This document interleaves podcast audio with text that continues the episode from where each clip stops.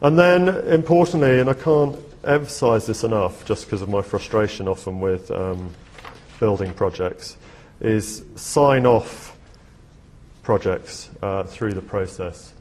Um, so once you've got a capacity study that is meeting the right mix and the right density, you know, that should be approved and signed off so that we can go ahead and do our work with you, ideally, um, to the next stage.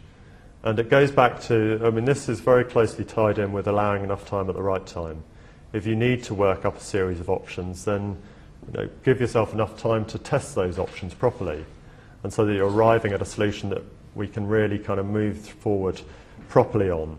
Whereas if there's a bit of clarity, oh yes, go ahead, well, yeah, and then suddenly a month later, um, oh, we've now spoken to our design appraisal panel and they've got these comments. And we said, but you've approved it. You've, you've told us to go ahead. Oh yeah, but we've got these changes and we're to change the brief. And it, it's enormously frustrating. It's costly.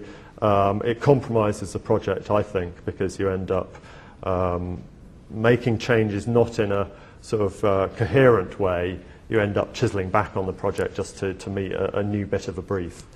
And uh, I think clear sign-off is, is critical as a project moves through.